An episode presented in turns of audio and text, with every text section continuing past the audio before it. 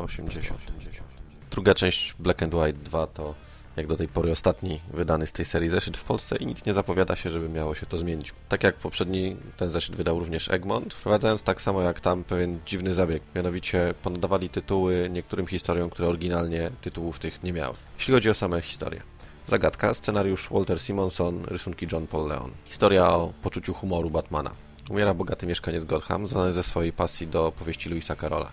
Był właścicielem największej kolekcji przedmiotów dotyczących Alicji, w tym odpowiedzi na pytanie, w czym kruk podobny jest do biureczka. Takiej okazji nie może przepuścić Riddler, który włamuje się do rezydencji i stara się znaleźć odpowiedź. Po krótkiej walce z systemem bezpieczeństwa, zaprojektowanym na wzór postaci z opowiadań, ląduje na herbatce u szalnego kapelusznika i tam znajduje karteczkę z, jak mu się wydaje, odpowiedzią. Okazuje się jednak, że Batman przewidział posunięcie Riddlera. Był na miejscu pierwszy i być może podmienił odpowiedź. Riddler dostaje jeszcze większą zagadkę. Czy to, czego się dowiedział, to prawda.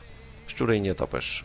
Oryginalnie bez tytułu. Scenariusz John Arcudi, rysunki John Buscema. Kilku zbirów opowiada o tym, jak Batman przeszkodził im w transakcji sprzedaży broni i jak zabili go za pomocą bazuki. Jednak przygodny włóczęga mówi, że widział, jak Gacek przeżył i zaszył się w opuszczonym magazynie. Kiedy udają się tam, aby go wykończyć, ten w dziwny sposób unieszkodliwia jednego po drugim. Przywódca bandy, uciekając w popłochu, natrafia na bezdomnego i skarża go, że celowo wprowadził ich w pułapkę, wiedząc, że Batman jest zdrowy. Okazuje się, że to właśnie sam Batman jest tym włóczęgą. Blizny, w oryginale również bez tytułu, scenariusz Brian Azzarello, rysunki Eduardo Rissa. Komiks twórców omawianego już u nas rozbitego miasta. Batman na miejscu zbrodni rozmawia z seryjnym mordercą, z Sashem, o przyczynie ich działania. Dla jednego najważniejszy jest strach, który widzi w oczach ofiary na chwilę przed tym, jak je zabije. Dla Mrocznego Rycerza to moment, w którym widzi wdzięczność w oczach ofiary, którą właśnie uratował. Zaciemnienie, scenariusz Howard Chaykin, rysunki Jordi Bennett. Historia osadzona w latach czterdziestych. Batman przyłapuje Catwoman na kradzieży diamentów. Ta twierdzi, że pomaga w wojennym wysiłku, okradając nazistowskiego szpiega. Kiedy Batman potwierdza jej wersję, razem z kobietą kot unieszkodliwia niemiecką komórkę szpiegowską, jednak nie zapomina o klejnotach i podmienia je. Także Catwoman dostaje tylko żwir. Strażnik, scenariusz Aaron Brenner, rysunki Jose Luis Garcia Lopez. Batman spotyka pierwszego Green Lanterna. Kiedy Gacek próbuje ugasić pożar wywołany przez gangsterów, pojawia się Alan Scott i pomaga stłumić płomienie. Okazuje się, że był on aniołem stróżem Gotham w latach czterdziestych dwudziestego wieku. Po krótkiej wycieczce w przeszłość następuje sprzeczka między Zieloną Latarnią a Batmanem. Pierwszy zarzuca Mścicielowi jego agresywne metody poza granicami prawa, natomiast Batmana ciekawi powód zniknięcia Latarni i porzucenia roli obrońcy miasta. Śnieżna robota. Scenariusz Bob Kaniger, rysunki Kyle Berger. Batman i Batman Junior walczą w alpejskim konkursie narciarskim. Po drodze rozwalają helikopter złych przy użyciu śnieżek, ratują piękną kobietę z rąk jej złej siostry, bliźniaczki i wynajętych morderców oraz stają się właścicielami kurortu, który przeznaczają na sanatorium dla chorych dzieci. Na szczęście na koniec okazuje się, że był to tylko sen. Cień czarno-białego bandyty, Dave Gibbons. Malarz, który stracił możliwość widzenia koloru, mści się na sprawcy całej sytuacji, okradając go z kosztowności. Jego łupem padają tylko rzeczy czarno-białe. Zostaje jednak złapany w zasadce zorganizowanej przez Bruce'a Wayne'a, przebranego w czarno-biały strój zakonnicy. Bad Dolary.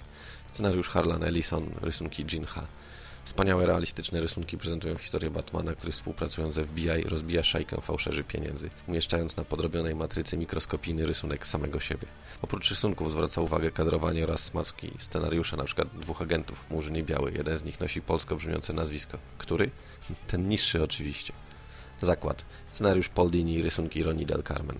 Fazelu Arkham, Poison Ivy i Harley Quinn, napędzane tęsknotą za mężczyznami, zakładają się o to, która zdoła pocałować wszystkich facetów w zakładzie, wliczając w to strażników, jak i osadzonych. Zakład jednak przerywa pojawienie się Batmana ze świeżą dostawą, czyli Jokerem. Kiedy Harley chce przerwać zakład, bo Poison ma pocałować Jokera, ten zaczyna mówić, jak bardzo uwielbia swoją pomocnicę i jak się za nią stęskni. Ivy przegrywa, a Harley oddaje wygrane pieniądze brzuchomówcy, który sterował zachowaniem Jokera. Piekielna burza, scenariusz Tom Peyer, rysunki Gene Collan i Tom Palmer. Jedyny komiks rysowany przez dwóch autorów.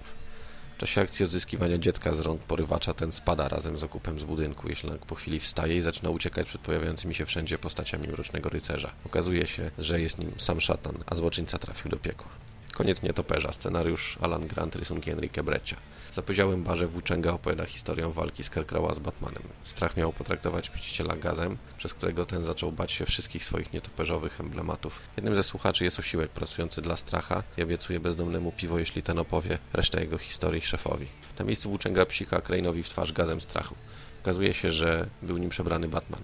Ciekawie spuentowana historia z niezwykłymi, ekspresyjnymi rysunkami.